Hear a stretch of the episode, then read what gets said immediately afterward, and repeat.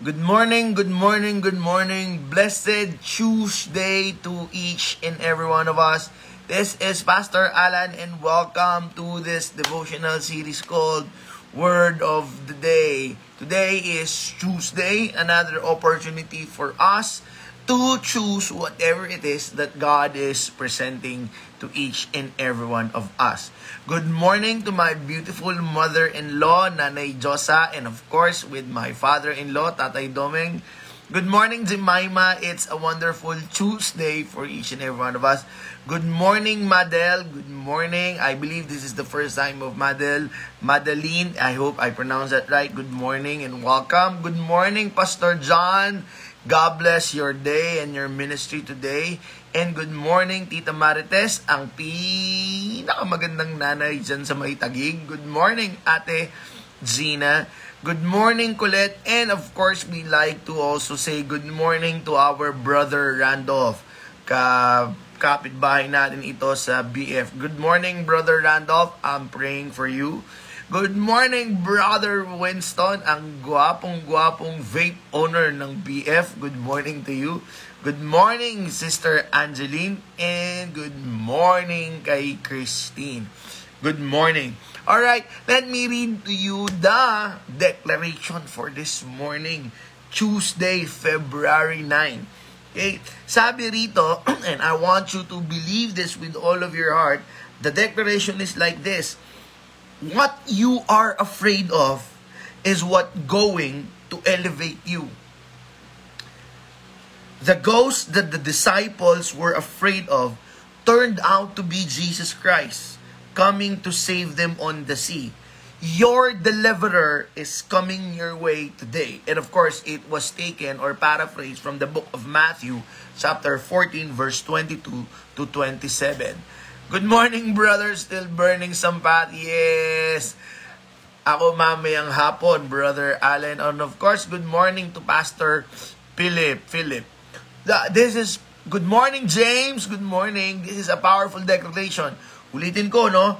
What you are afraid of is what going to elevate you. Yung daw mga kinatatakutan natin is the same thing that God used to elevate us. Ulitin ko, what you are afraid of is going to elevate you. The ghost that the disciples were afraid of turned out to be Jesus Christ coming to save them on the sea. Your deliverer is coming your way today. Your deliverer is coming your way today. Ulitin ko, what you are afraid of is going to elevate you. The ghost that the disciples were afraid of turned out to be Jesus Christ coming to save them on the sea. Your deliverer is on your way. Your deliverer is coming your way today. Now, of course, this was taken from the story wherein the disciples were finding it difficult, were were finding it hard to get out of the sea. And in the middle of the night, in the darkest of the night, they were afraid that they thought it was a ghost, but eventually it was Jesus saving them from the sea. So mga kapatid, I am not aware of what you are afraid of. We have our own sets of fears, but those things that we are afraid of are the very thing that God will use to elevate us. Your deliverer is coming your way today in Jesus' name. Good morning to you, Ate Nimpa. Okay. According to the to the English language or to the grammar rules na meron tayo sa salitang English, meron daw iba't ibang klase ng pangungusap. There are four kinds of sentences. But we're not going to talk about all of those four sentences na itinuro sa atin sa English. I would just like to talk about this one sentence, kind of sentence, na madalas ginagamit natin. Probably we're aware that it is what is called, what it is called, or probably not. But I am definitely certain this kind of sentence that I am going to share to you, nagamit mo na or ginagamit mo madalas, lalong-lalo na kung ikaw yung leader or yung boss. Good morning, Jelen. Umabot ka ulit. And good morning, Tita Heldia. At sa napakagandang in love na in love, si Professor Kate. Okay? Now, I'm talking about the word imperative. Okay, yun yung title ng ating word of the day. An imperative is a kind of sentence that we usually use And of course, hindi na natin iisip, oh, this is what we call imperative sentence. But the word imperative or an imperative sentence simply means, listen to this, gives a command or makes a request. So every time you give a command or you make a request, it is under the category imperative. And then you know, in the Bible, specifically in the gospel or in the life of Jesus, Jesus has this three most famous imperatives. Okay? Three most famous imperatives or command or request that he extend to each and every one of the listeners during that time and in the same way extend to us right now. When I say imperative, it is a command or a request. And in the gospel, in the story of Jesus Christ, Jesus had these three famous imperatives, command or request. And in this Tuesday morning, I pray that among these three, you would be able to choose whatever command to obey or whatever request to yield in. Kasi imperative is a statement that is command or request. Good morning, Sherma, at good morning sa nag-uumapaw na project.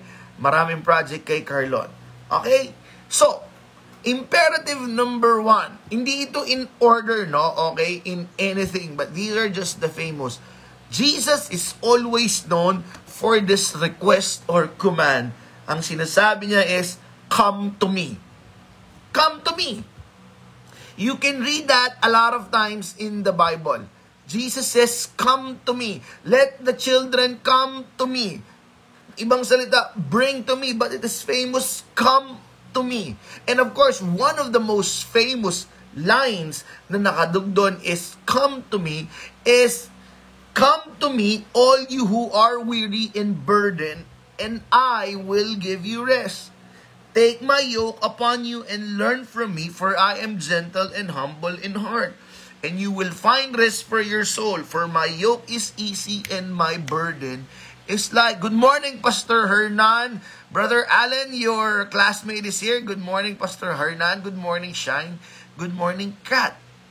Look at that. Just like what I'm saying, imperative. These are the famous command and request of Jesus. And one of them is come to me come to me is an invitation or a command for you to avail His rest. If you call it command, okay. Kasi ang imperative pwedeng command, pwedeng request. Okay? But in the words of Jesus, Come to me, all you who are weary and heavily laden, and I will give you rest. It is for me.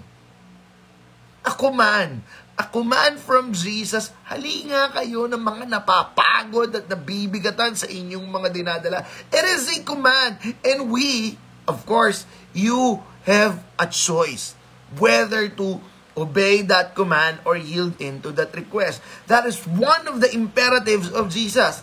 Come to me. Pangalawang imperative ni Jesus, follow me. Alright, madalas niyang sabihin yun. Mark 8.34, Then he called his disciples, If any one of you wants to follow me, he must deny yourself, carry your cross, and follow me. And nung nakita niya yung mga disciples, follow me, follow me. Now that is another imperative of Jesus Christ. If it is a command or request, however your brain perceived it, but it is a command or request for us to carry our God-given responsibility. Yung isa kanina, to avail His rest. Itong palang pangalawa, to follow me, to carry our God-given responsibility. You see, meron tayong iba't ibang responsibilidad. And in our series in the church right now, I talked about healthy boundaries. And healthy boundaries is like a property line wherein you will know where your responsibility starts and where your responsibility ends. And the problem with us having no idea of what our clear boundaries is or what our clear boundaries are, we start to carry other responsibilities or somehow neglect our own responsibilities. Now, follow me is God's way, is an imperative from Jesus. Buhatin mo yung dapat mong buhatin. Buhatin mo yung talagang pinabubuhat ko sa iyo. And in Mark 8.34, it though seems a metaphor, but Jesus says, carry your cross and follow me. Now, what is our cross? Is it the same with yours and mine? No. Each and every, we have a common denominator na the same cross, but I believe we have our own different sets of responsibility. And the word follow me is an imperative statement of Jesus. Huy, buhatin mo yung talagang pinabubuhat ko sa'yo. And my prayer is that at the end of this word of the day is that you would be able, excuse me, to find yourself in solace and ask, God, am I carrying the right responsibility? Or am I carrying other people's responsibility that I'm not supposed to carry? Or am I neglecting neglecting my own responsibility? I believe that the Holy Spirit will grant you that. And then of course, pangatlo, is one of another. The most famous probably in Jesus' imperatives. Go! Of course, this is taken from the book of Matthew chapter 28 to 19 to 20, the Great Commission. Go and make disciples of all nations. Now, what is that imperative? Jesus wants us to do our calling. And look at the levels of those imperatives na shinare ko sa inyo. Come to me, God wants you to avail His rest. Follow me, God wants you to carry your own God-given responsibility. Go, God wants you to live the calling that He calls you to be. So this Tuesday morning, this wonderful Tuesday, Tuesday, what do you need to avail from our Jesus Christ right now? I would like to think of it as a command rather than a request. Kasi pagka command, our brains will think of it, we need to obey, we need to comply, lalong-lalo na yung mga nasa military, kagaya ni Brother Allen. If you will say, no, it's a request because Jesus is like that, okay lang. But the truth of the matter is, whether it's a command or request, the decision is up to you. This Tuesday morning, what are you going to avail? Imperative number one, Jesus asking you to avail His rest. Imperative number two, Jesus asking you, carry your God-given responsibility. Imperative number three, living your God-given calling. Remember, a couple of weeks ago, I talked about shadow pursuit. Shadow pursuit are those kind of people. Shadow pursuit and auditing are those kind of people who live the replica or the almost close of what their calling is eh, hindi ko naman ini ini-encourage na lahat magpastor, no? Kasi being a pastor is not for everyone. But I've known a lot of leaders. Okay, I've known a lot of leaders as I grew up in the church. And then when we were young, they will always say, "I believe I'm called to the ministry." hallelujah, hallelujah. But then when we grew up, lagi nilang sinasabi, eh well, naglilingkod pa rin naman ako eh nagtuturo ako sa church, uh, nagsisilbi pa naman ako sa church, something like that. But that's all right. But deep inside, I know and I hear the pain. You you're really called to do the ministry. Ulitin ko, ah, hindi ko sinasabi lahat magpapastor. But there are people that I know. They are just doing the shadow pursuit. In that term, naglilingkod din naman ako eh. Ganito, ganyan, ganyan, ganyan, yan. Okay? But they know for a fact that they are trying to convince themselves. Yung iba rin sa inyo, eh, nagdinegosyo rin, something like that. Yung sabi ni Brother Allen, number one, gusto niyang i-avail yung number one. Well, the rest of God be upon you, overflow upon you, brother, in the name of Jesus Christ. And I pray, Brother Allen, uh, whatever that hole that saps the joy in you, because the joy of the Lord is our strength, whatever that is, brother, may God reveal it to you so that you would be able to patch it up in Jesus' mighty, powerful name. And you may be, may you be able to declare what Nehemiah declared, the joy of the Lord will be your strength. Sabi ni Pastor Hernan, pwede ba tatlo? Yes, brother. Those three are available for each and every one of us. So again, as I end, three imperatives. Come to me.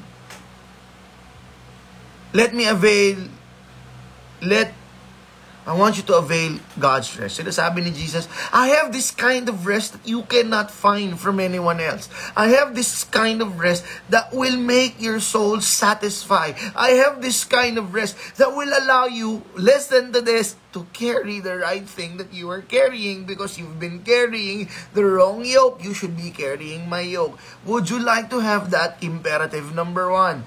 Come to me, avail God's rest. That's number one. Number two, follow me. Would you like to avail God-given responsibility because the very reason that we are tired, the very reason we are stressed, the very reason we are disappointed, the very reason at the end of the day as if our whole energy has been sapped from us because we are not carrying our own responsibility, our God-given responsibility.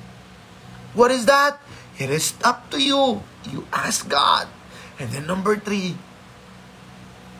would you like to live the calling, the mold, the piece of the puzzle that God meant you to be to complete a tapestry of a masterpiece? Good morning, Doc Elsa. Ang pinakamaganda at pinaka-successful na doktora, hindi lang sa Arpapa, sa buong Metro Manila. Ulitin niyo yung pangatlo. Would you like to live your God-given calling? Because you are a piece of a puzzle that only you can fit to complete a big tapestry of ma- masterpiece. And I'm grateful that Pastor Hernan responded to number three. So this Tuesday morning, what imperatives would you like to choose? Imperative number one, number two, or number three? Can I pray for you? Father, I lift up to you my friends. Whatever imperatives that they need to obey or heed right now, come to me, your imperative number one, so that they can avail your rest. Follow me, the imperative number two, so that they can finally live and carry the God given responsibility that they have. And, fa- and go as a way for them to finally live their calling. Kasi Panginoon, sila lang ang makaka-feel ng puzzle na yon so that this whole masterpiece will be complete. Those who need rest, give it to them. Those who need wisdom, give it to them. Those who need courage, give it to them. In Jesus' name, Amen. Nga pala, baka sinasabi niya, ano ba pinagkaiba ng responsibility at calling? If your responsibility cannot be fulfilled by you, it will be given to someone else. But your calling, calling is replace, irreplaceable. God called you to that specific purpose. And you need courage to live your calling kasi nakakatakot talaga, but you need courage. Doc Elsa, i-message mo nga ako. Okay? as your pastor then and as your as your coach, i-message mo ako, what kind of rest. But I pray that God will grant you that wonderful rest, Doc Elsa. That wonderful rest. Of course, inulit ko, responsibility, you need wisdom. Calling, you need courage. Okay? Responsibility, wisdom. Calling, courage. And then of course, and then of course, to assist you in having that wisdom and courage, I would like again to offer of course the word of the day book. Ang galing ng promotion, no? But I I encourage you. This will make you bolder and this will make you wiser. Okay? If you want someone else to be courageous and wiser, give them this book because eventually those who read this and I know you are very much aware of this grants that awareness and aha moments. And an aha moments makes you wiser and bolder. God bless everyone. See you again tomorrow for a Wednesday.